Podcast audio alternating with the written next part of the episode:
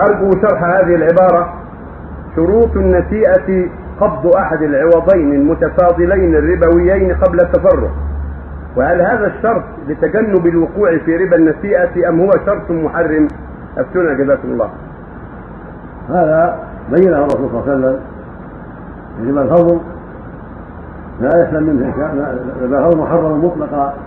ليس في ربا الفضل ليس في ربا النسيئة إذا باع جنسا في جنسه متفاضلا اجتمع فيه ربا الفضل وربا الإدفاع اجتمع فيه صار محرما بهذا الشيء. رجل بيد صار محرما من ربا الفضل.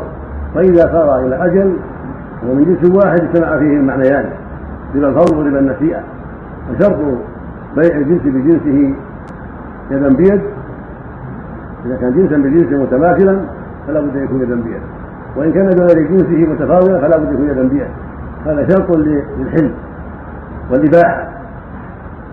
لا يباع الجنس بغير جنسه مما اجتمعه واصنعه في العلة إلا بشرط التقابل فإذا باع ذهب بفضة فلا بد من التقابل يدا بيد. أو باع تمرا بشعير فلا بد من يد بيد. وإلا حرم ذلك لأنه في حكم النسيئة. وأعظم الربا ربا النسيئة.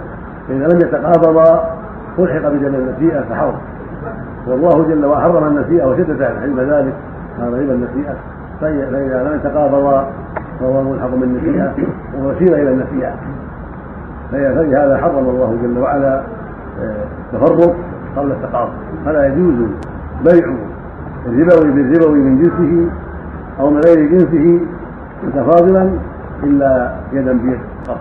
سواء كان من جنسه الذهب بالذهب أو الفضة بالفضة أو التمر بالتمر لا بد يكون يدا بيد مع شرط التساوي والتماثل وإن كان بغير جنسه كالتمر بالشعير والتمر بالملح والربا والذهب بالفضة فإنه يجوز التفاضل لكن لا بد من يد البيد حتى لا يلتحق بالنفس